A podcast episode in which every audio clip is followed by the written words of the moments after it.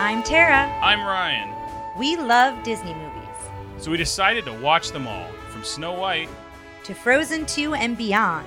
Each episode we'll watch a different Walt Disney Animated Studios film and tell you all about it. Did we like it? Does it hold up? Who's our favorite hero? Or villain? We'll give you history and fun facts about each movie. And sometimes we'll invite our friends to watch along with us. So put on your tiara. Or your evil crown. And join us on our adventure. This is Tara and Ryan's Princess Diaries. Hello, listeners. We are back today with Walt Disney's nineteen seventy The Aristocats. I don't think I've seen this one. I've not seen this one. So this is going to be an interesting episode because I, I feel like I know a bit about it.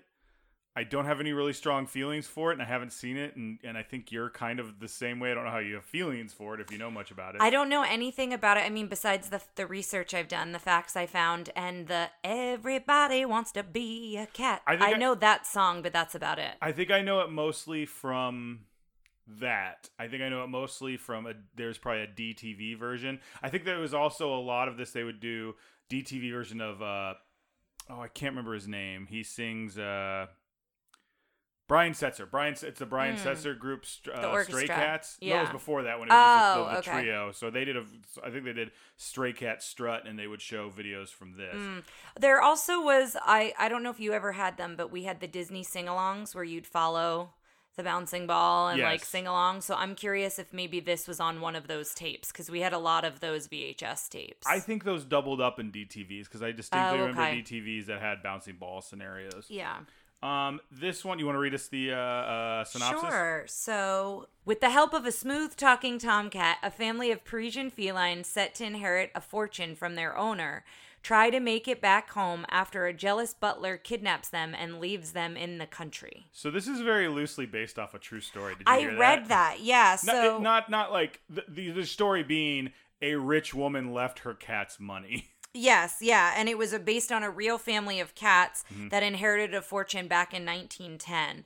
Uh, and I will also say that it got a sixty-four percent on Rotten Tomatoes. That's kind of my perception of this movie. I don't want to down talk a movie I haven't really seen, and I, I'm sure we've got fans out there who really enjoy it. And please, please, come I believe our know. past guest Marjorie was excited that this yes. was the next one. So I'm sure there are other people out there. Yeah, it's just one that fell through the cracks for me for whatever reason. I just never saw it. There was no, you know, rhyme or reason. It wasn't like, oh, I don't like cats, I'm not going to watch it. It wasn't something like that. I just never saw it along the way. Well, it's It's got a lot going against it uh, in my book in that it is mostly cat-based and also based in Paris. Uh, we know the French and the Jenkinses have a long mm. uh, history of, of, of butting heads. Butting heads. Well, it is the third uh, Walt Disney movie to take place in France. Can you name the other two? We've talked about them. We've... Up to now, it's the third movie. Okay, so Cinderella place. was France, correct? Mm-hmm. What was the other one? Give me give me a second. We're gonna yeah, and the other one doesn't out. explicitly say it's in France, but it was set in in France. Mm, oh, it's the the dinosaur scene from Fantasia that was in France. No, I don't know what was it. Sleeping Beauty. Sleeping Beauty was in France? Mm-hmm. No kidding. It's supposed to, yeah. I've taken place in France. No way.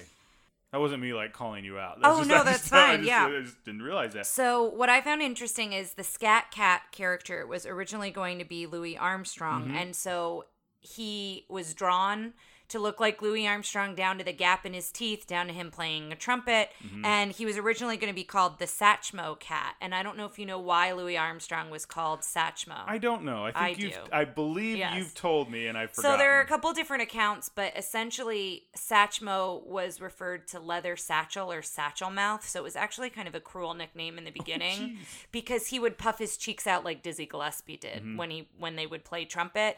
But Louis Armstrong kind of took it in stride, and it eventually became an endearing nickname. So a lot of his closest friends called him Satchmo. So mm. it was something that he kind of turned around, but I believe the origins of the name was kind of to poke fun at him a little bit. But yeah, he was supposed to be called Satchmo Cat, but Louis Armstrong, unfortunately, was too sick to play the part. And I looked it up. This came out in nineteen seventy. Uh, Louis Armstrong passed away in nineteen seventy-one, but he had several heart attacks. So mm. I would imagine that he either had had a heart attack or was recovering from a heart attack probably when they were trying to film this. And that's kind of why he wasn't, uh, he wasn't in it. And you know the, the actor that took his place, though, right? Yes. Scatman Crothers. Do you know Scatman Crothers? I know the you name. Do. Yeah. Now, you've recently seen The Shining. Yes. It's uh oh, it's O'Halloran, the uh the uh, the, the, oh, yeah. the man who could also speak mm-hmm. to, to it's him. To what is his I why am I not remembering the, Danny. Oh my god. Mm-hmm.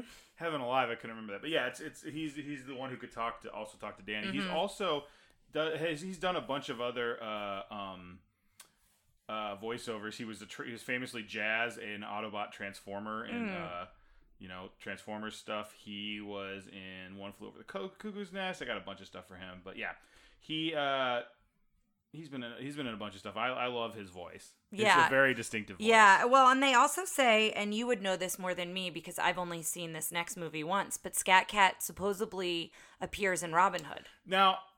I, I, I'm going to look for that now, but not having known... Uh, oh, Cat, yeah. I, would, I guess I, that's... Yeah, you wouldn't have necessarily recognized it was Scat Cat. Yeah, and I, I can kind of think of who they're talking about. I don't think it's a speaking role, but I think it's someone who mm. shows up when they're dancing after the archery tournament. Yeah.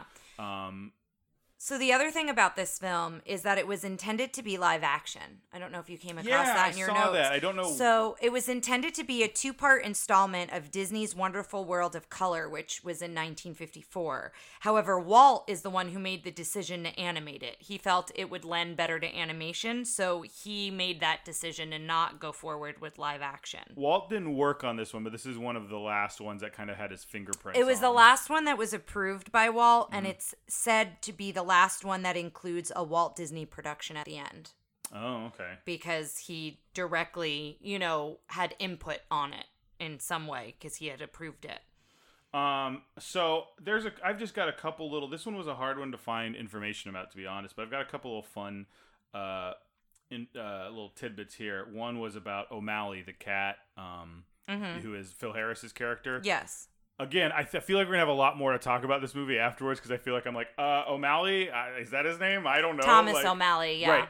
Um, he was originally supposed to have stripes. And do you know oh, why? I, I read I read this fact, so I'll let you go with yeah, it. That they yeah, go decided ahead. Not to because uh, Wooly Reiterman, the, the director, had worked on Jungle Book, specifically Shere Khan, and he oh, said they were I had too read, hard to draw. Yeah, Wolfgang. Oh, yeah, Wooly. Wooly yeah, Sorry, yeah. yeah, yeah, yeah. So I had read that not only were they difficult to draw, but they were also very time-consuming, and it was also very expensive. Yes. So those were, like, the three different reasons why. But the reason they found it out was because of his work on Shere on Khan. Shere Khan, and they were yeah. like, yeah, let's not do that again. Mm-hmm. Um, did you know who else was in the running for O'Malley? Or at least was considered at one point? Mm-mm. The old crooner, old Oh, yes, Bing I did Crosby. read that. I did read that, yes. Uh, also, also uh, O'Malley's appearance is based on Phil Harris. They said that they drew him very similarly to Phil. Um, let's see, let's see, let's see. I have something that I, I want to propose that he is in our Hall of Fame right Phil now. Phil Harris? No. Oh, okay. But Phil Harris could be. Probably is heading that way. But um, so far in our Hall of Fame is just... So far, it's Ed Wynn. Ed Wynn. So I would like to propose adding Thurl Ravenscroft. Oh, he appears because in this we one. keep, yeah, we keep talking about him in different movies. He's the voice of the Russian cat here. So I would like Absolutely. to propose that he gets included into the Hall of Fame.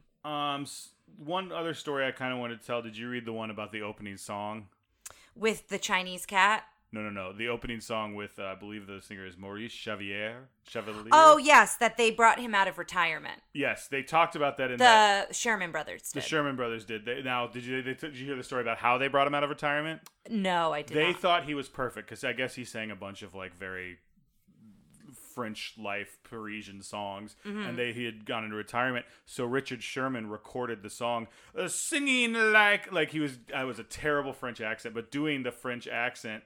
And yeah. singing it like it, and, they and sing kind it to of him hamming it up a little bit. But yeah. then he—it was funny because he—he he, he they sent it to him, and he goes, "Oh, okay, I can do this." And he came out of retirement, did it, and it was the last song he did. And it's funny on the thing I saw, Richard Sherman's telling the story and being like, "We had to get him." And Robert Sherman calls and goes, "And when he showed up, all he did was pretend to be Richard." like like like joking that he was stealing Richard's yeah. bit, and Richard got a real kick out of that. It's interesting watching them together because he always seems so.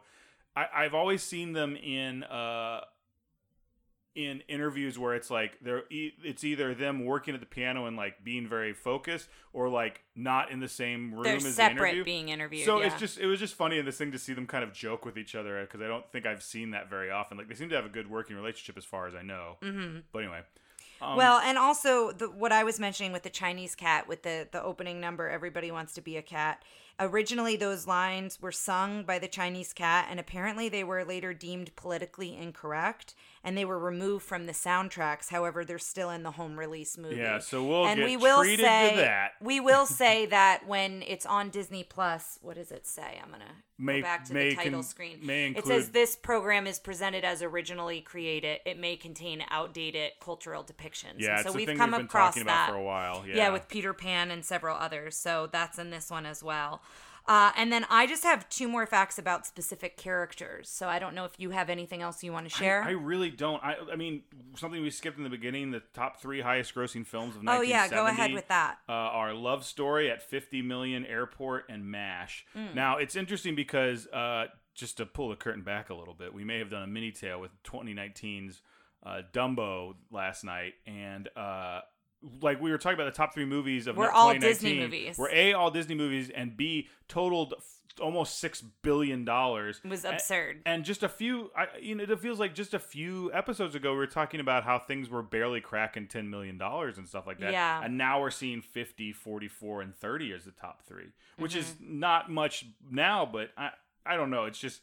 The, the it, movie it, business is going insane. Well, and it I feel like it jumped pretty quickly. And I'm wondering how much how much global, like how how far reaching is Love Story going to be as opposed to Avengers Endgame and stuff like mm. that. Like no offense to Love Story, but like in yeah. nineteen seventy, I think we were making movies for an American audience and not necessarily a global audience. Mm-hmm. And and maybe there weren't that many movie theaters. I don't know. This is a whole history of film thing we should probably get into, but yeah, it's just fascinating to see how how the numbers. This is forty yeah. years ago, and mm-hmm. it's you know or fifty, fifty years ago. Yeah. Yeah.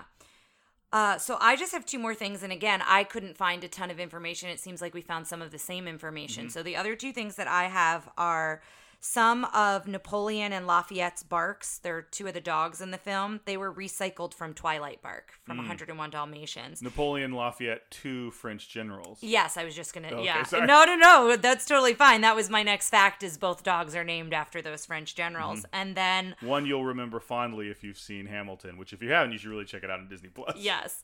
Uh, and that, well, and Napoleon is like having a Napoleon complex, I feel is like. Is he a smaller dog? Do you know anything about uh, no, I don't know anything like? About the dog, so we'll find out. Yeah. Uh, but then there are also characters Toulouse and Berlioz. So do those names sound familiar? They're, Toulouse is Le, Toulouse-Lautrec, correct?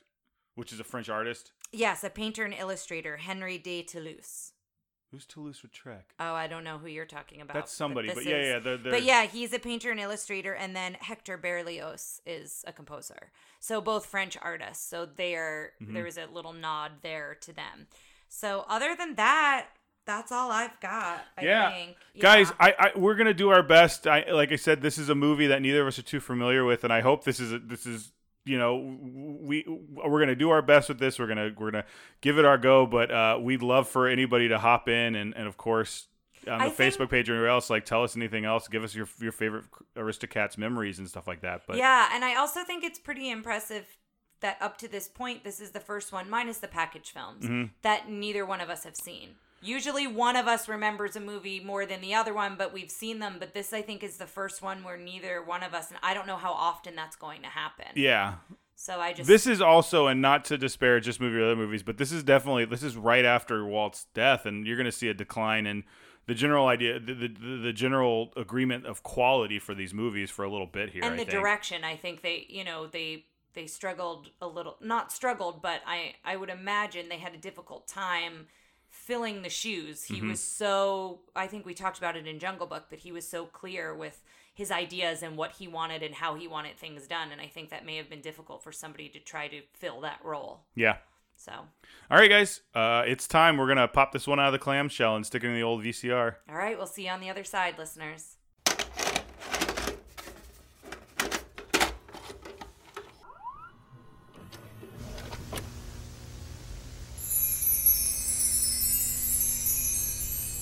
Listeners, we are back, uh, and we have some thoughts uh, for the Aristocats. So, uh, you know, I I thought it was a fine movie. I, it was cute, but uh, Ryan was not a huge fan of it. And overall, it wasn't like Mm-mm. a really exciting one for either one of us. So we would love to hear your opinions on the movie for sure.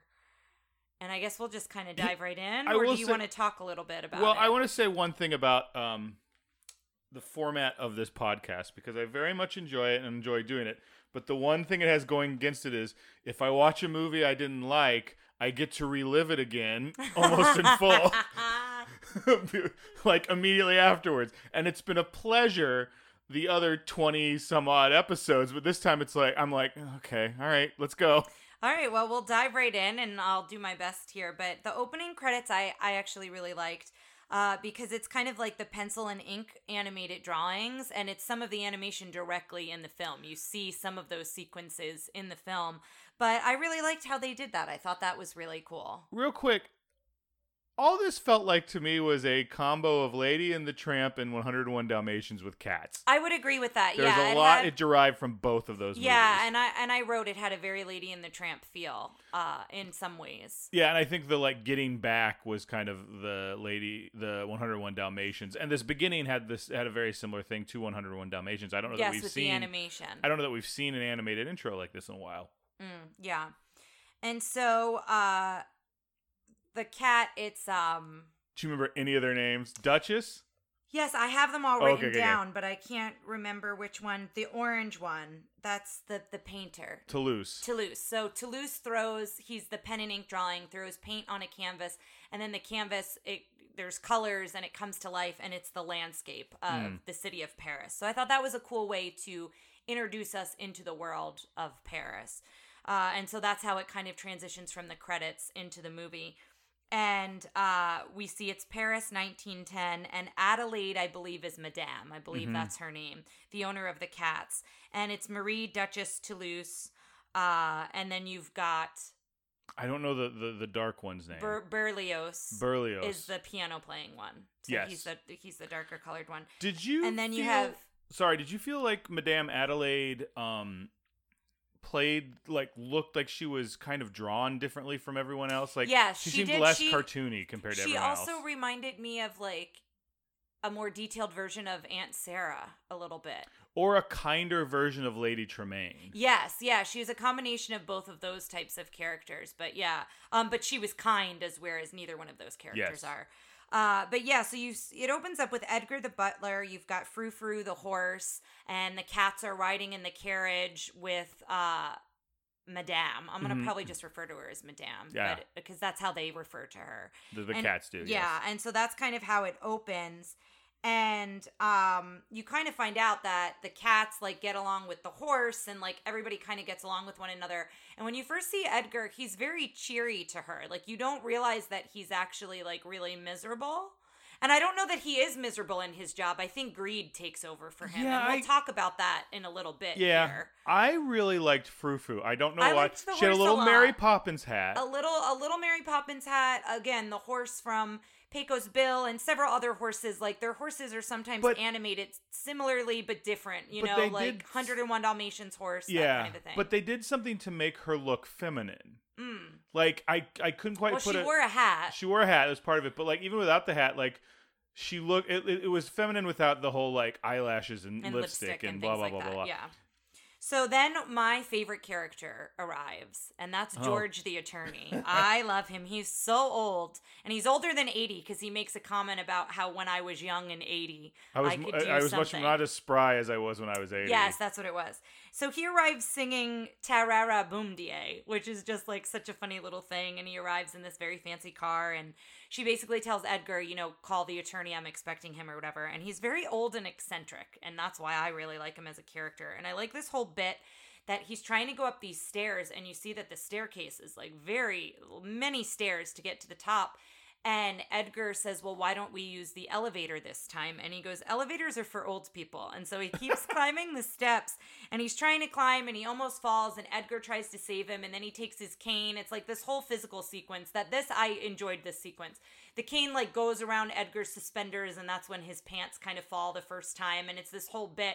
But eventually he gets him up the stairs, and when Edgar announces him to Madame, Edgar opens the door, and he's out of breath. His pants are basically like he's holding his pants because they're down they at his ankles. Down, yeah. yeah, and he's just so disheveled to announce that George is here. I will say that at this point, this kind of there was a point, and it, it fades as the movie goes on, but there was a point where I go, Edgar's right. And it was like, he just feels like this working class person who's just put upon by the dealings of this rich upper class who are like, oh, I'm going to give my money to my cats, and oh, I don't take she the elevator seem... because, but it's both of them. Both of them just seemed like, no, the fact that she wants to give her money to the cats, which is a little bit of a jump ahead, is insane. Is insane. And the only reason you think it's okay is because these cats sing and dance and have personalities. In real life, it is crazy. What I will say is I feel like the, I don't feel like she's cruel to Edgar. Like, yes, no. He is the help, but I do feel like she's kind to him. In the elevator, I don't think it's, I, I'm too good to take an elevator. It's, I want to walk up the stairs. I didn't say he was eccentric. No, he's not. I didn't say he was mean. He's eccentric and weird, and he's not, he's this rich upper class strange lawyer who's like, oh, and then he's like tearing down the man's pants and stuff like that. He doesn't realize that. No, that guy. You also didn't I'm watch out. That sequence. You weren't on your. You were I, on your phone. I saw all. I was on my phone looking up stuff for this podcast. Yes. I want to make that clear. Yes. But no, the every, this this. I just think you're coming in hot. I'm coming sequence. in hot because at this point I was like, Edgar's right. Edgar deserves this money. Okay. But then Edgar does some very stupid things to where I go, I think I think stealing the cats and getting rid of them was not a bad plan. I think he his timing was off, and I think how he did it was dumb. I also think, and again, I think like she seems to care and treat him pretty well. Now, I get it. Again, it's a class system, and there are a lot of negatives there, but like he doesn't look like he's mistreated. It looks like no, he's cared wh- for. It looks like he's He like, had a tiny little room, that kind of... But like none of that seemed bad. It seemed, and he, you, and that's what I'm saying. I feel yeah. like you're arguing that like Edgar was put upon, and I'm like, he was her butler and like her chef. He was like the how, the caretaker of her, but she doesn't have any relatives, so he's essentially a caregiver. If you hire yes. a private duty caregiver, it's the same thing. And what I'm saying, unlike what you say in the privacy of our own home and on this podcast, that I care about the caregivers, that I think they deserve bigger rooms than that. That better and you be often, cut out. And often when we're alone, Tara says, I think they deserve small rooms and to have their pants pulled down. I'm just saying, I think Ryan's coming in really hot and is getting a take on this that it isn't that in-your-face aggressive. I think okay. you're putting something there that's not there. Hashtag caretakers over cats. All right, continue. Anyway, the cat, one of the cats, I think it might be Berlioz, starts playing the record player, and it's Carmen. And mm-hmm. so we find out that I guess she was a performer. I don't know if she was an opera singer or what, but we find out that she like performed in Carmen, and her and the attorney are reminiscing about, you know, days past, and they start dancing. And I like the sequence of them dancing. And I like that they're friends. Like, there's doesn't seem to be any romantic involvement there. It just seems like they've just known each other a very long time. And so she says she wants to make out her will, and he puts on his glasses, and I love how big his eyes get when they he wears his glasses. The, the yeah, they fill the frame. I love that. That's like a cartoon bit, I think. Yes, is really it's funny. Kind of like a Mister Magoo or, kind of a thing. Uh, he looks like, as soon as he puts them on, he looks like... Uh, What is her name? The one who makes the capes in The Incredibles. Ed- Edna Mode. Oh, yes. Yes, it is similar to that. So this is where we find out she has no living relatives, and she wants to leave every her inheritance. And so you've got Edgar, who's down in his room fixing, like he's ironing his pants and, and fixing them. And it's, I forget what it's called, but it's essentially the old-fashioned version of an intercom system in a yes. house. And so he's listening to the whole conversation. And when... um. I think the attorney brings up, oh, do you want do you want to leave it all to Edgar or something like that? And she goes, yes, I'll leave it to Edgar, but I don't want to leave it to him first. So at first, Edgar's really excited that he's going to get all of her money. And then he finds out that she wants to leave it to the cats first, and then so Edgar can take care of the cats. So I, I one hundred percent get that it's crazy to leave money to cats, but I think the way she was looking at it is Edgar will stick around because she thinks Edgar's a good person. Edgar will stick around to care for the cats, and then the cats will be cared for, and then he can get the rest of the inheritance. If if she thinks Edgar's a good person, why doesn't she just give him the money and trust him to take care of the cats? I guess that's a good point. Because I she's think, an eccentric I think rich person. I think not we must necessarily... bring down the proletariat, the bourgeois, the people will rise up. Okay, this sorry. is what I have to deal with on a daily basis, listeners. Uh, what I will say, in all seriousness, I don't know if it's that as much as she does... address that the cats are more family than Edgar. I will say that. Mm-hmm. The cats, like, she treats them as if they're her siblings, as if they are her actual children, whereas Edgar isn't treated more as a family member. He is treated a little bit as the help. Like, she's not cruel, but she expects him to cook and clean and, and, you know, help her with things and whatever. So, so that's what I would say there. So when Edgar realizes that, he says those cats have got to go. And so now um, we kind of meet the personalities of the kittens, and we see that all three of them are trying to get into the kitty door, uh, and it's the outside door, essentially a doggy door, but it's a cat door. And that's when the mom comes in and says, you know, Aristocats don't fight and climb. We want you to grow up to be lovely ladies and gentlemen. So the same kind of class system. The Duchess is educating her kittens, you know, to to be well-rounded and educate it. I would have liked it if this movie kind of dealt more with a country mouse, city mouse situation, mm. where it was like they were very pampered, and we see that that makes them a little helpless in the country. Which I mean, we, do we see a that little, a little bit, and I, but I, they don't learn anything by the end. They just kind of experience getting. I back think to what their they home. learn is that like that they can lean on people of different background, like, you know what I mean? They seem very open to like learning about the Scat Cat band, and they seem right. very welcoming of everyone. But those guys end up saving them at the end. I would rather see, I think we're we're setting it up, especially in this beginning, for them to be a little pampered, and they have abilities that can also still be useful in our in our you know, we find some way that at the end they're not being saved. Mm. They're using what they've learned out in the country. Yeah, I this. can see that. I I love the fact that I love that he that there's a painting cat, a singing cat, and a piano playing cat. Like, yeah, I just... and that's yeah, and that's the next sequence. So yeah, that's yeah. what I was going to go into. So I also really like that a lot. Toulouse is the painter, which makes sense because he's named after the painter and illustrator. And he paints a picture of old pickle puss Edgar. Yes, yeah. So he paints a picture of Edgar, and then it cuts to Edgar, who this is where then it gets a little dark with Edgar. Is you zoom in on this bottle of sleeping pills. And he's putting it in their cream, in their milk. He's preparing the meal for the cats, and he's singing, "Rock-a-bye, kitties, bye-bye, you go." And then he, like, keeps humming, and then he goes, and I'm in the dough, like, mm-hmm. something a little later, so. But then he puts, like, vanilla. Yeah, and, and like, cinnamon. cinnamon like, like, he makes really? it really good. And he, I love the bit where he goes to taste it and then remembers that there's sleeping pills in it. And he's like, oh, oh almost did that. And then it goes back to the cats, to the kittens, and Marie and Berlioz go to the piano. Marie is the singing cat. Berlioz plays the piano, but you find out that all the cats sing because eventually Toulouse comes over and starts playing the piano as well and singing, gets paint all over the keys. Mm-hmm. Uh, so it is a sweet moment between all of them, and you kind of find out their talents a little bit along the way.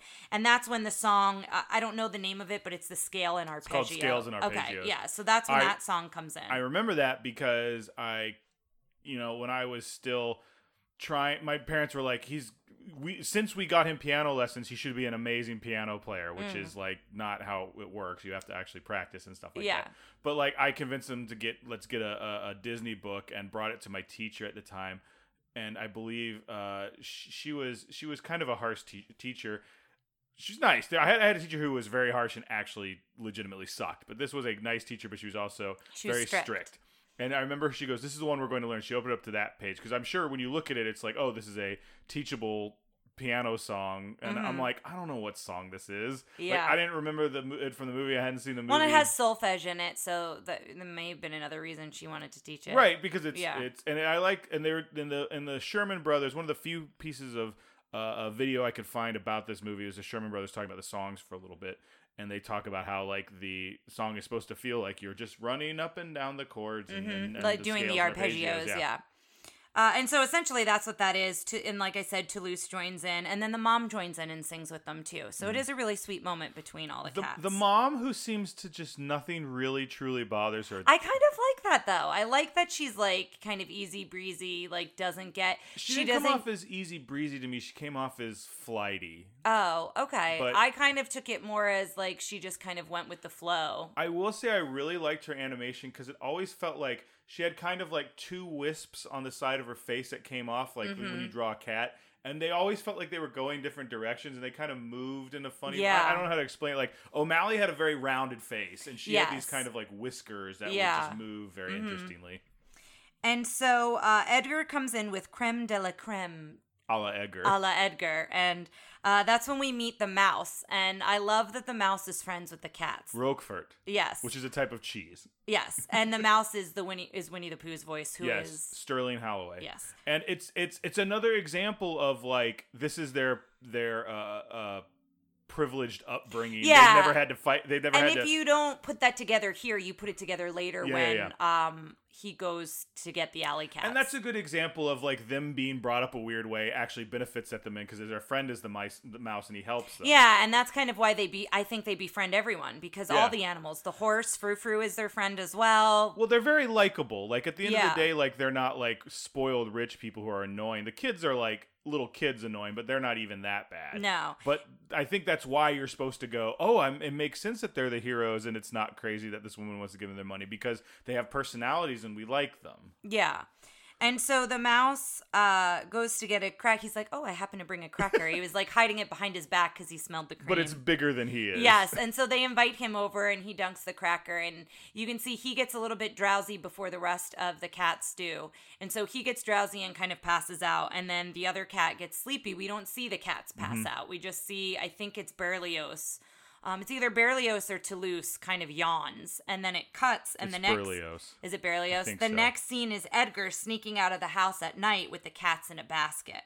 And so they're sound asleep, and he drives them out to the country, and he's in, like, the motorcycle with the sidecar.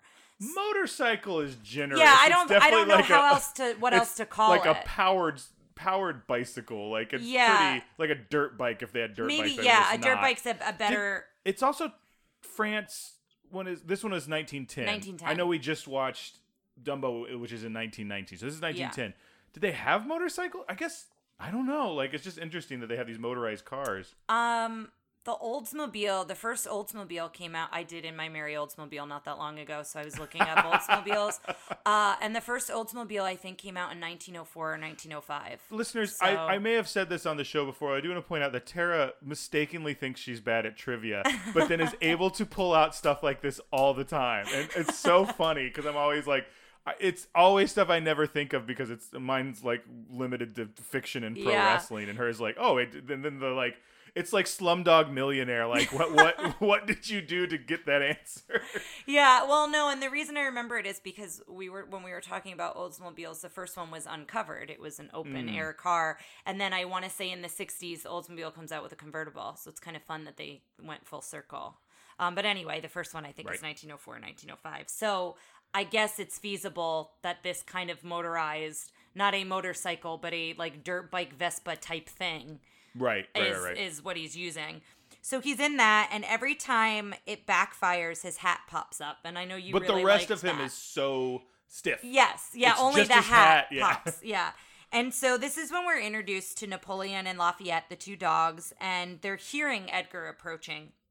And so they go after Edgar and they attack him. And this is a whole physical sequence that you really just have to watch it if you're interested in it, because there's a lot that happens.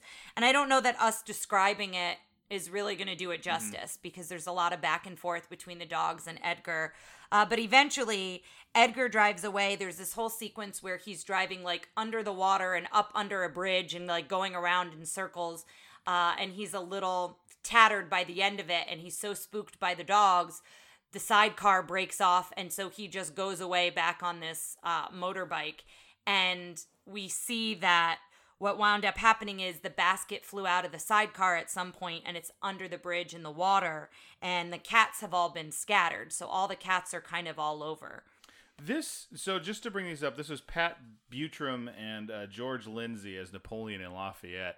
And they were they will we'll hear them again in Robin Hood as uh, the Sheriff of Nottingham and Trigger, but mm. they're also kind of from the Andy Griffith. I think they're from the Andy Griffith universe.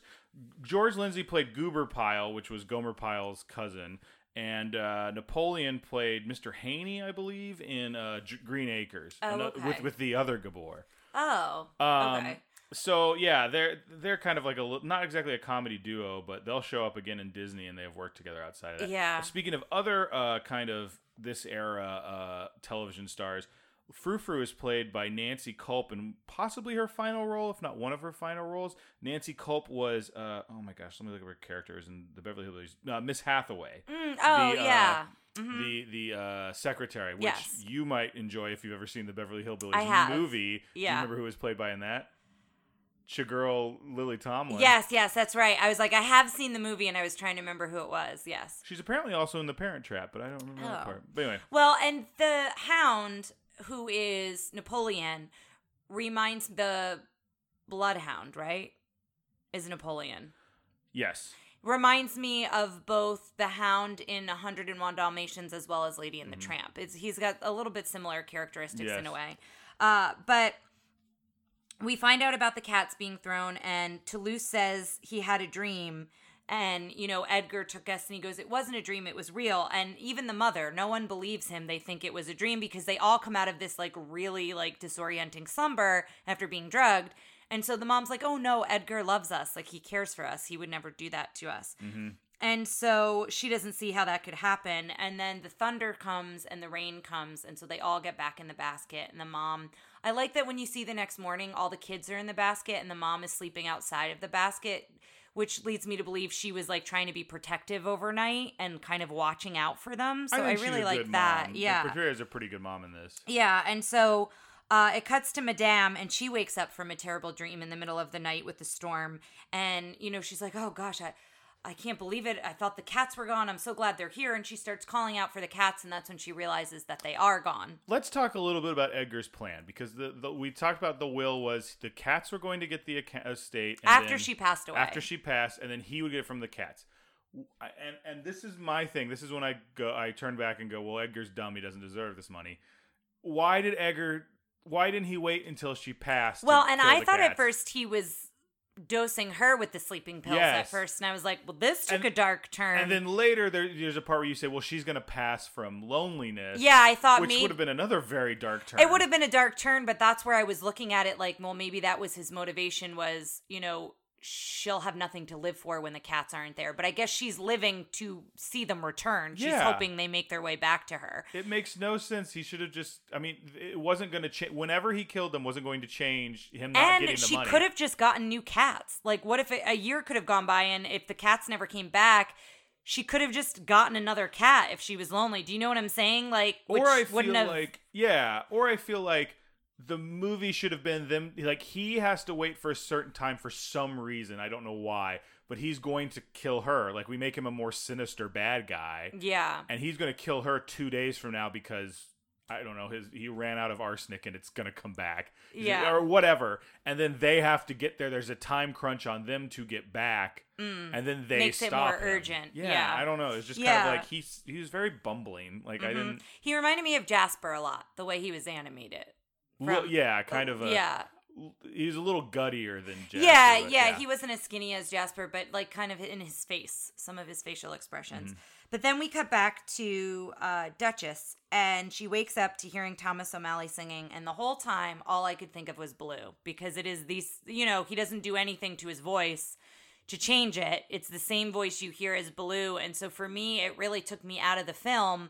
Because all I could hear was Blue. And I feel like Winnie the Pooh's character, his voice, Sterling, did that to me in the beginning. But now we've seen Sterling in so many different roles that even though I hear Winnie the Pooh, it doesn't take me out of it as much. Because right. we've seen him as many different characters. And I think because we just watched The Jungle Book, it's literally the movie before this one. But also this song is a...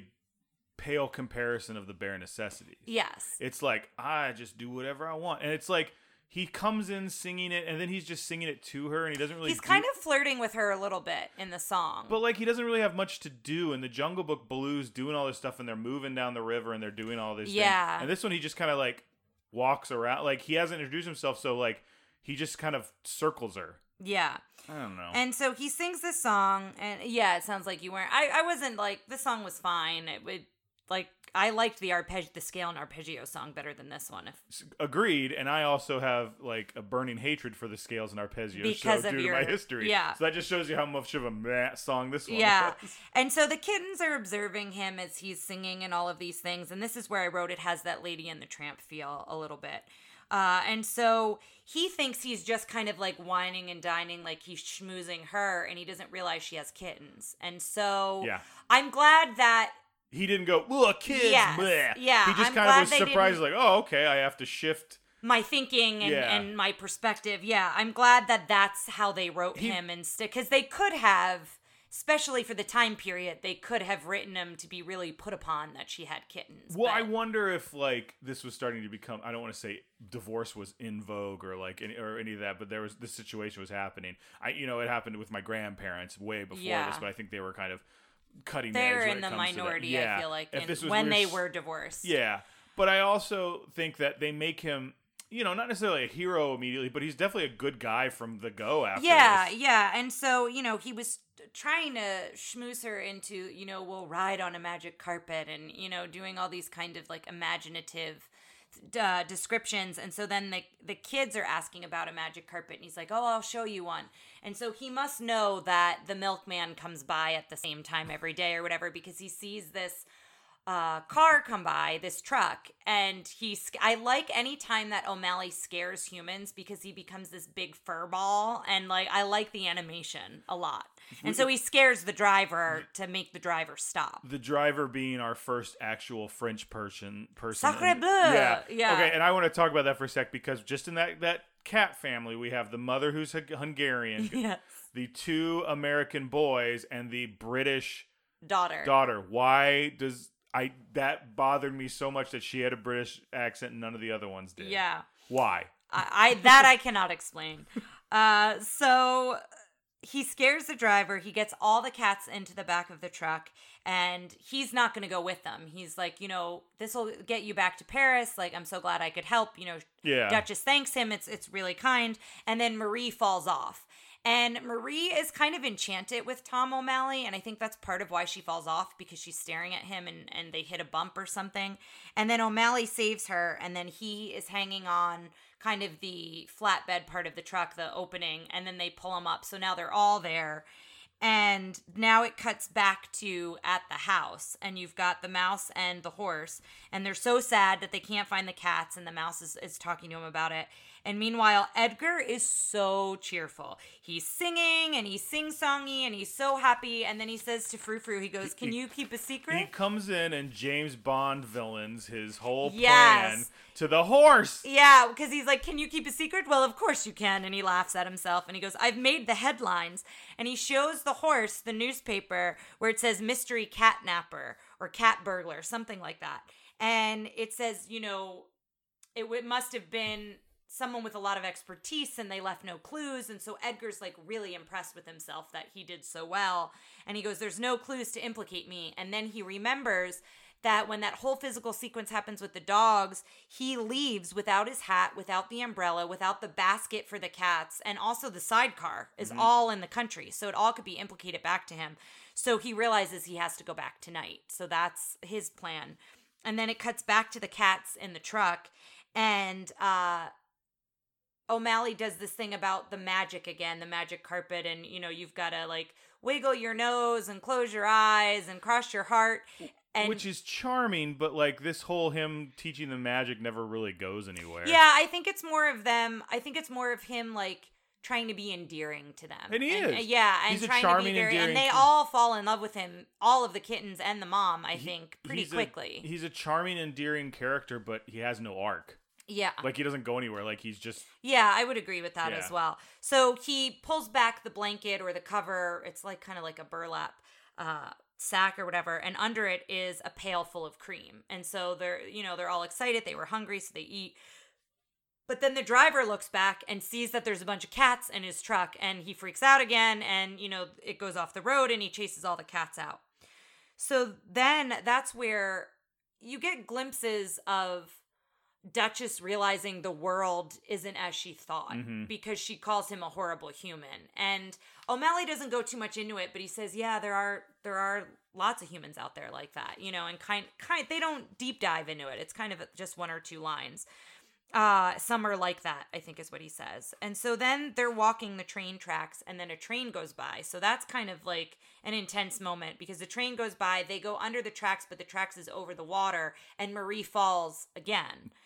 And so and I turn to Tara and I go, is every are we is it going to always be the girl cat that gets in trouble that O'Malley has to save? Yeah, and luckily this is the last time yeah. that that happens, so they don't overdo it. But uh, I think doing it more than once is overdoing it. But so O'Malley, he doesn't even think about it. He just dives right in, which I found really endearing. That like he didn't like pause. He just went for her yeah. to go get her, and um, Duchess follows alongside on the land. So she's like running and following them as they're in the water. And then this is where we meet the two geese. Well, the, the, another thing that he does, he gets the, the Marie back and he's like, don't worry about me. I'll just float downstream. Don't worry about it. Oh, that's right. Yeah. They I kind of separate the, for a minute and the geese, the geese show up. Yeah, yeah. Yeah.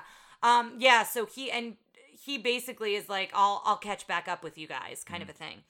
So we meet the two geese who are twins, Amelia and Abigail, and they are just something. Yeah. They're funny. So they're walking from England, the, the, and at this point, Ryan says, well, how did they get there? Did they swim across the channel? And later on, they say that they've done a lot of swimming to come visit France, so I guess that they did. Uh, but they see O'Malley in the water, and they think he's learning how to swim. And I do like this whole bit of, oh, we have to correct him. He's not doing it right. Like, we have to show him how to swim. Meanwhile, he's just trying to not drown. Uh, you know, I don't know that he's trying to learn how to swim as much as, like, he's trying to get out of the water. And so they're trying to teach him, and he's holding on to, like, a vine, and they're like, oh, well, that'll never do. And, like, they snip the vine, and he goes under the water. Uh, and at one point, he gooses them. He picks their feathers. I Again, I think he plucks their feathers to try to, like, hold on to them. Right. And so then they see all these bubbles under the water, and they're like, oh, dear.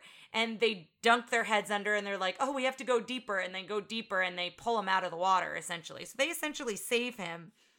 And this is when the Duchess and the kittens come back. So now they're all together. And they keep having to insist, like, tell us, the audience, they're English, they're British. Yeah. Because everybody has a British accent anyway.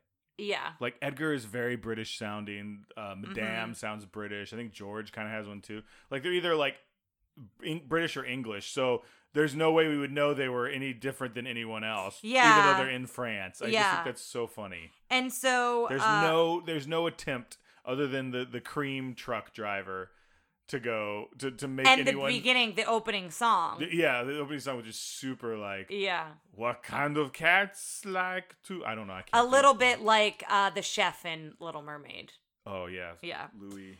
Uh, so the geese find out, you know, they assume that O'Malley is her husband. And when they find out he's not, they start kind of picking him apart.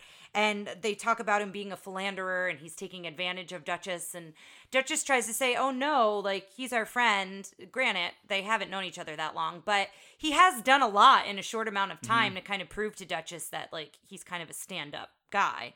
So she sticks up for him there, and then the geese say that they're also going to Paris. So they find out everyone's going to Paris. So Duchess says, oh my gosh, you should join us. And of course, O'Malley's not super thrilled because these geese are a little intense. Uh, so they all go to Paris, and they align them up, and they go, think goose and march. And so all the cats kind of waddle and follow the goose movement as they march to Paris. Mm-hmm. Uh, well, and, they're going to see Uncle Waldo. Have yes, they mentioned Uncle Waldo? I haven't. I was just about to mention it. Well, but yeah. They had. Yeah, yeah. Yeah, I think they do mention they're going to Paris on holiday to visit Uncle Waldo. And so then we cut to Uncle Waldo, who's at La Petite Cafe? Yes, the little cafe. Yeah, at La Petite Cafe. And uh, it cuts to him, and the chef basically kicks him out of the back of the restaurant, and you hear him hiccuping, and you notice that all of his tail feathers have been plucked off. And so we're like, oh, he's drunk. And then you find out that on the menu, it was stuffed goose marinated in white wine. And so the reason he's drunk is because he's been basted and marinated in wine. They keep referring to him as he's marinated. Yes. I, I, at first I was like, oh, great, here's another drunk character. There are two alcohol jokes in this that land pretty well, in my opinion. I thought, yeah, I liked the Uncle Waldo thing, and I thought it was funny thinking about, oh, the chef was prepping him to cook him, and that's why he's, like, been in this wine. Uh, and so there's a little bit of a sequence here, and then the geese, the twins, kind of take him, and they go off into the night, essentially. They, they It's like a weird exit of these, them leaving. These geese could have not been in this movie at all, and it wouldn't have changed a darn thing. Like, yeah. It was, I was just like, okay. It was fine, yeah. And so then it cuts back to the mouse and the horse, and uh, the mouse wants to... Roquefort. Roquefort. I'm never going to remember it. Roque, That's what. Roquefort. Fort. Roquefort. And and what's the horse's name? Frou-frou. Frou-frou. Frou-frou, so, you can remember. Yeah. So Roquefort is trying to figure out when Edgar's going to leave because he wants to join him. And so when Edgar leaves on the motorbike, he's kind of in the busted out light from the last time he went he's out to the country. Got little mouse goggles. Yeah. Did we talk about his little Sherlock Holmes outfit? No, we didn't. He has a cute little Sherlock Holmes outfit. That is very reminiscent of both The Rescuers and The Great Mouse Detective. Yes. And so uh, he winds up, Roquefort winds up falling off. So he doesn't get very far and falls off the motorbike. And it cuts to Edgar back in the country, and he's sneaking around, trying not to wake the dogs, but he's got like squeaky shoes. So you can hear him everywhere he goes. And then you see that Lafayette and Napoleon have his hat, his umbrella, the basket, and the sidecar, and they're now like their new beds, mm-hmm. and like they're very comfortable.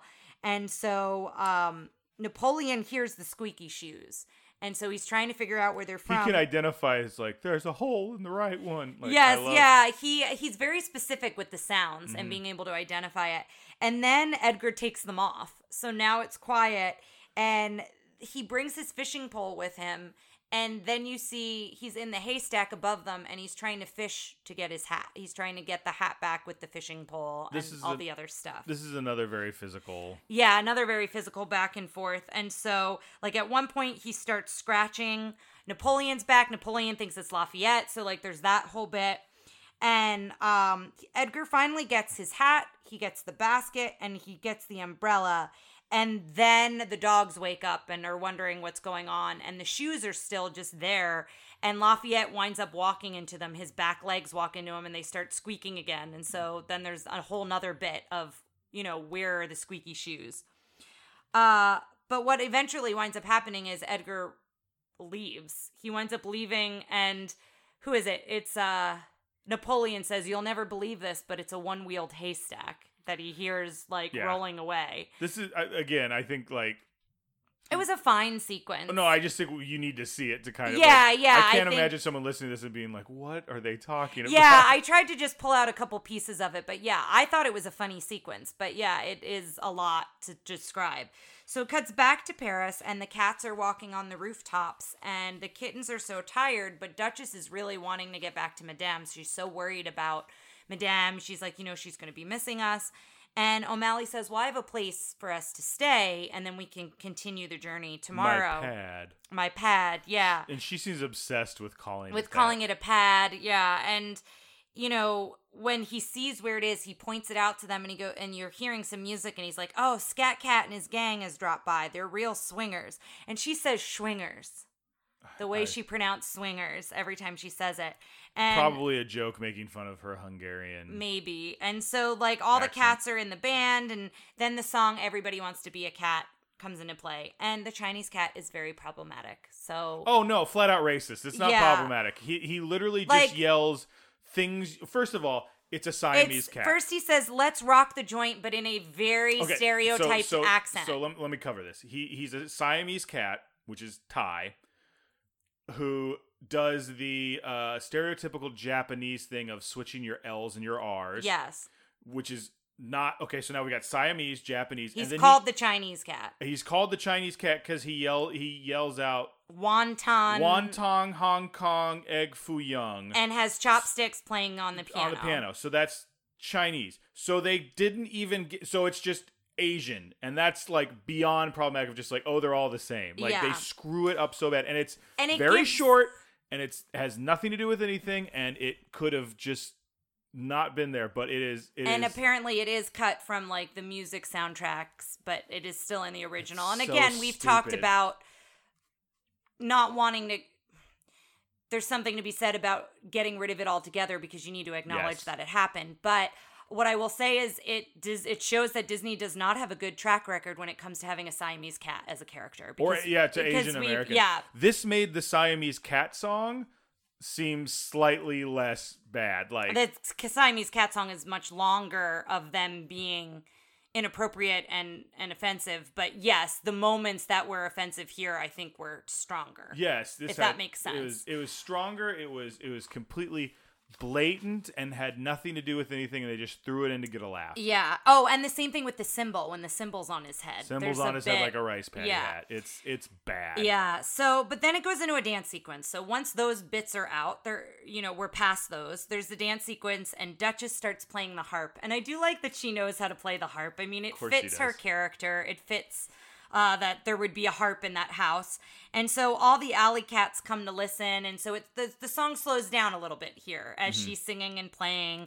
And, you know, you've got some of the alley cats coming and listening. And then it goes back to everybody wants to be a cat. And then there's the sequence where the piano, they're playing it and dancing so hard they're that all the on piano top of falls the, down each yeah, they're, floor. They're stomping on top of the piano. Yeah. And I very have a very vivid memory of that visual of they zoom outside the house and you see like the flashing lights and the, the cats just go, bam!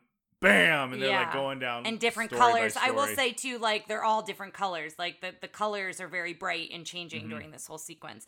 The other thing we observed, too, is they were saying that they drew Scat Cat to look like Louis Armstrong. And at one point, Ryan asked me, you know, what makes him look like Louis Armstrong besides the fact that he has a trumpet. And he's a dark cat. And he's a dark-colored cat. And so the other thing that I read is his teeth. They're just really far apart. I don't know. I'd call they don't them a look gap. Like a, it look like they look like fangs for yeah, a cat. Yeah, yeah. But Louis Armstrong did have a gap in his teeth, but it didn't resemble it in a way. And his face was round. Louis Armstrong kind of had a rounded face, but other than that, and his fur color, that that was yeah. yeah. So that was another thing that could I think could be problematic there, like when you're looking at it from that way. I um, think uh, as a parent, the the most problematic thing is the racist Asians chants because, because it's very catchy and it's easy to mimic, and so your rhymy, child could yeah. then just go around mimicking that chant and yeah. not know what why it's harmful or yes. think it's okay because it's funny. Yes, so that's the. I would like, agree with that, which is unfortunate because, spoiler alert, this is the best song. This is yeah, the best it's a musical great song. Number. Yeah. So. Uh, and probably the one of the most famous. I mean, I knew the song even though I'd never seen the movie. I knew yeah. the song. So then Duchess tucks the kittens into sleep in this house. It's an abandoned house, and her and O'Malley are kind of overlooking the cityscape, and, you know, Marie's watching, and this is where you can kind of see they're really falling for one another. You know, she's thanking him, and, you know, they're talking about what it would be like, and Duchess says, oh, I'd love to live here, and he's like, why would you want to live here? Like you, you have like this grand house. And she's like, I think if it had a feminine touch, you know, and they're talking about like living together and, and him, you know, being there for the kittens and having a fatherly figure. It is a very sweet moment between them mm. and their tails. They hold their tails and their tails intertwine, which is something that a lot of times in Disney movies uh, with animals to kind of show that they're um, being affectionate with one another. Uh, and so, you know, it ends with her saying, but I could never leave Madame. And so she goes, we have to go home tomorrow. And my first thought was, well, why can't O'Malley just come with them? And she never asks O'Malley to come. O'Malley doesn't ask to come. And in the end, spoiler, he winds up living with them. With like, no, I, it wasn't like it was a big leap to get him there. Yeah. Like it's, it's. So the next day. Solo stakes. Yeah. The next day, the cats are walking and they show him the house and he's so impressed with the neighborhood. And the mouse sees them, and the mouse is so excited, and it cuts to Edgar, and Edgar is by the piano, I think, with, like, a champagne mm-hmm. bottle, and he's drinking and celebrating that, like, you know, everything's great, cats aren't here, now I've got I just all have to stuff. Wait for this woman to die. Yeah, like, I still, I'm like, I feel like he's prematurely celebrating because she could live another twenty years. Yeah, like, she could a second She win. Could you outlive him. Like, you don't know, like, what could happen to Edgar, so he's not the brightest guy, so, um... So the cat door is locked. They try to get in the door, it's locked, and they're all meowing, and that's when Edgar hears them, and the mouse tries to stop Edgar by tying his shoelaces together, so that's another little funny bit. And he's trying to tell them not to come in, and Edgar winds up opening the door and scooping them up into a sack, so he immediately scoops them up. And this was so heartbreaking to hear Madame come down the stairs, because she's like, oh my goodness, I heard them, they're back, they're back, open the door, let them in. And Edgar plays along right with it, and he's... throws the sack in the oven, then plays along right with it, and opens the door and is like, here, kitty, kitty, kitty, kitty, and like does this the whole thing. The way he animates his mouth when he says kitty, yes. It's just his lip kind of moving a little bit. And him bit. articulating kitty yeah. with the T's. Uh, and it's so sad because then she's like, it must have just been an old lady, you know, wanting her cats back. She says something like oh. that. And it's it's. A I really... missed that part. I thought maybe she said like there must have been an old she... lady. I heard instead. No, I think she call, like she refers to herself as an old lady and being like I must have imagined it. And mm. I just thought that that was really sad too. And so the mouse hears them in the oven, and they basically say you need to go get O'Malley because when Duchess leaves, it's it's a very like they give a goodbye. Yeah, yeah. they give a goodbye, and it's it's not drawn out, and it's very much like well, he flat out says, "Why don't we make this short and sweet so yeah. it doesn't hurt as much?" And so they leave, and so he's walking down the street, and the mouse comes after him and says they're in trouble, and he says to go get the alley cats, go get Scat Cat and his gang, and this is when the mouse is like, "But I'm a mouse." Like, what's you- the mouse's name?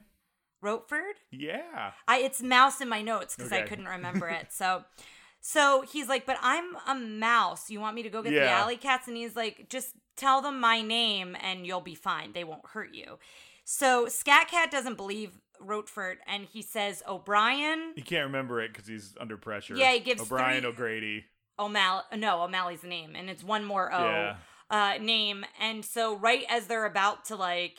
I guess, eat Roatford. Uh, he's like, O'Malley. He's like, that that darn O'Malley cat. And then they were like, oh, Tom O'Malley. So they all go running. And this is the other alcohol joke, is there's somebody sitting, a Frenchman, sitting outside a cafe drinking wine. And you see all the cats running and the mouse chasing after the cats. So it looks like the mouse is chasing cats. And he looks at them. He looks at the bottle of wine, oh. how it's mostly full. And then he just pours the whole thing out. So... going back to my love of double oh seven, there is a guy who does this in like three uh, Roger Moore, James Bonds. They do that joke in three of them. It's oh, the really? same actor doing the same joke, doing the same like drinking something and looking at like, and it's like, yeah, it's like. Remember, you saw this scene where it's he his gondola in Venice turns into like a hovercraft and starts driving oh, around. Oh yes, and then he does it in another time in like Octopussy or something like that. But he does it a few times. But it's just mm-hmm. I, I I it's a stupid joke because no one has ever thought like I see crazy things when I'm drunk. Or like, I thought he was looking at it as the wine must be tainted because I think he was looking to see how much he drank, and when he realized the bottle was full. He was like, something's up, and then just poured uh, it out. May, that I, was how I read I into guess, it, but me, I guess it could be either way. But I just, it's it's a stupid joke, but it always ma- it always makes me laugh. Yeah.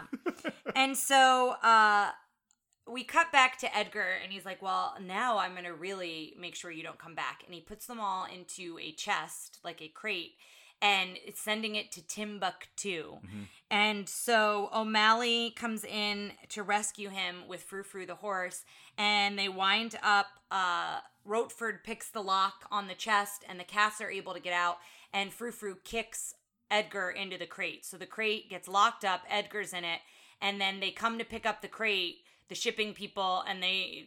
for all we know, that's where Edgar ends up. He's right. He's going to Timbuktu. That's the last we see of him. You forgot the part where Roquefort yells, quiet! And even oh, Edgar yes, stops because stops. apparently he speaks mouse. Yes, and the Scat Cat gang come yeah. in here and they also attack Edgar. So it's a whole nother physical sequence that I didn't really go into. Um, and so then it cuts to Madame taking a picture. And now you've got O'Malley there with the rest of the cats. And she, like, combs his hair yeah, down the middle. Yeah, she parts his hair down the middle. And she says something about how if it's too bad Edgar didn't know about my will or he wouldn't have left. Yes, they think how he's she, just Yeah, she thinks he just, like, left. And she's like, if he had known that eventually he would have gotten the money, he, sh- he would have stayed around. Uh, and then... the lawyer is back, and because the lawyer's there while she's taking the picture, and she's like, well, we have to get back to the will.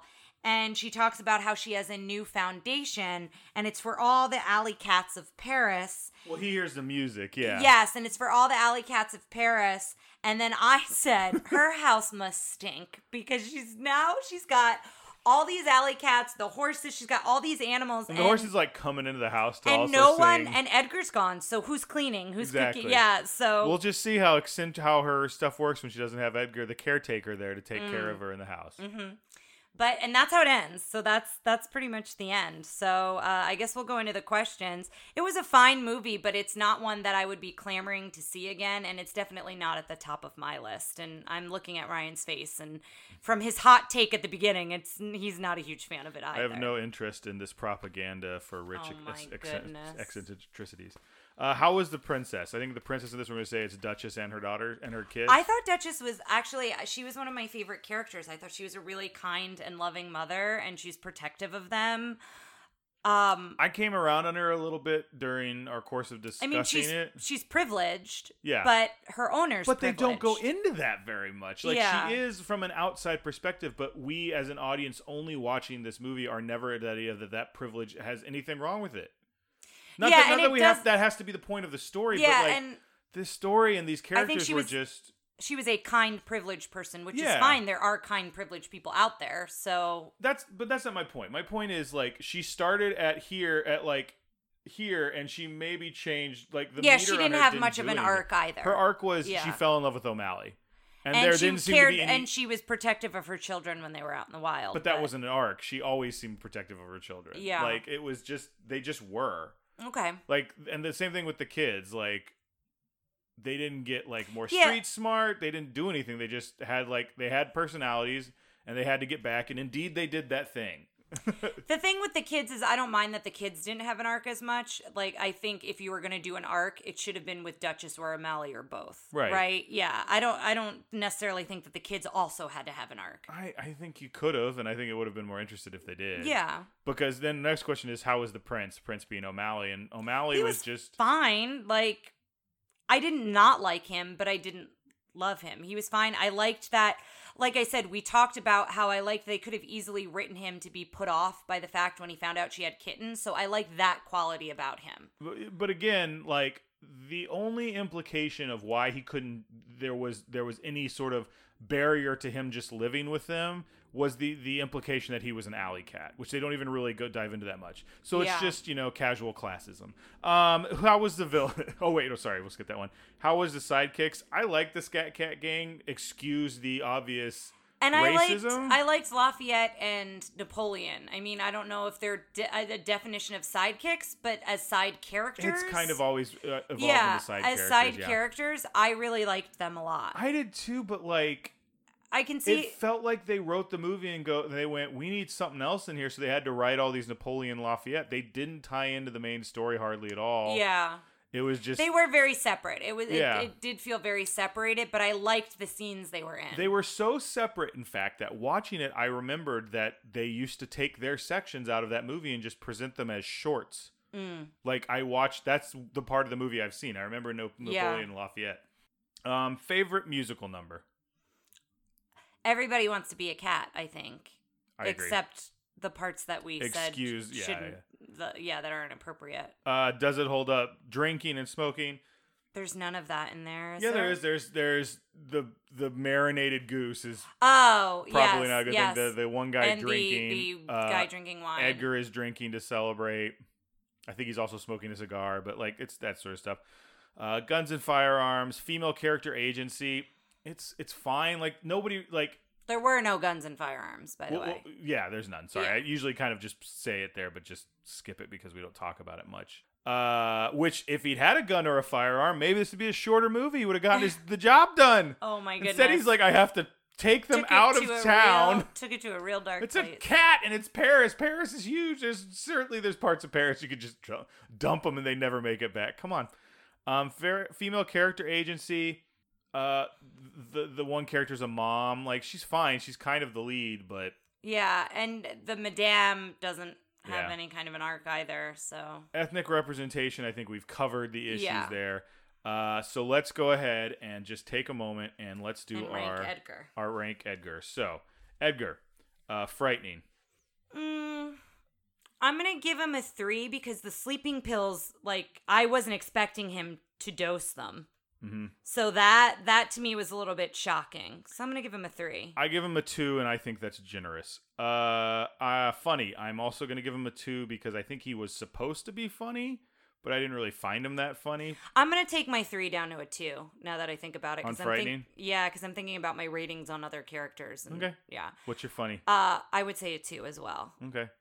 Uh, Fierce is a fat, a fat one. one. I'd give him a negative if I could. Yeah. Effective? He he got him in a bag and he got him out of town, so to me that's a two. Yeah, I mean, at the end of the day, his goal was to get the money from the will. And again, we went into why that's not possible until she passes away. And he didn't so, really get them where he wanted to get them. He dropped them. He just like, act, yeah. He's, so he's a bumbling I'm gonna give fool. him a two. Yeah. Uh, design. I think that's a two as well. I, I for me, I liked like every time he was disheveled. He looked like a disheveled slob, but to me, that's also not super interesting. So yeah. I would be much higher than that. But I think they effectively made him look. I'm like... I'm gonna give him a two, yeah, because I didn't not care for his design, but it was it was fine. Go away, he. I'm gonna give him a three, but I think he's getting more than I typically would give him because I think this movie had some go away heat with me. I'm gonna give him a two for go away heat. Okay. Because there were some, some scenes where I was like, okay. Uh, yes Factor is a one. A one, yeah. That's another one where I'd, I'd probably give him a negative if All I right. did. Okay, and uh, with that, ladies and gentlemen, we have our second worst villain. Really? Coming in right above Aconcagua, but but below the wolf oh, from Peter and the Wolf. My goodness. At a twelve point five, Edgar from the Aristocats. Wow. I, I didn't know. expect him to be that low. Here's the thing. I liked him better than Mister Winky, but I think Mister Winky gets higher than him. In Frightening. No, because of Go Away Heat, because Mister Winky oh. had a five, and I think the wolf is a, is I think this is actually pretty accurate. I thought Edgar stunk. I'm just, I'm surprised because I feel like I thought he would rank a little bit higher in the ranking. I knew he'd be at the bottom, but I'm not Like, it doesn't bother me that that's where he falls in. I think I was just surprised. Yep. So, so. let's let's ask that final question. What do you think? Does this end up on our shelf? It, I, I can it, tell you where I could. What it I goes think. in my drawer. Really? I put it in the vault. You I I don't ever have to see this again. And and the vault doesn't necessarily have to be like it's it's not like the the the you know this is the unmentionable movies we shall never speak of again. But okay, because that's I never, how I, I look at the vault. Yeah, then mine would go in the vault. Yeah, if I never I watch this movie again, that's fine. Yeah, and I also think it's got some problematic issues. I do understand though how it could be nostalgic if you watched it as a child. Let Let me put it this way: I thought some of the animations in this were absolutely fantastic. I thought some of the more visual sequences, although mm-hmm. kind of silly and out there, like when. The, the ones that we went, hey, you have to watch these, were great. And I think what that shows is the impact that Walt Disney had on an animation-driven studio. The animation continued to be uh, really, really good. And but it the, continues to grow and evolve yes, over the years. But the story was, like, there's no story arc to any of the characters. Because I think yeah. those are things that, like, Walt looked at and goes, hey, we need this, and we need this. And, and, and people would eventually do them, but he was good at identifying what needed to be there. And this and was what, in what the transitional time. He had passed only... What, two or three years before this came yes. out? Maybe four years at the... I think three years.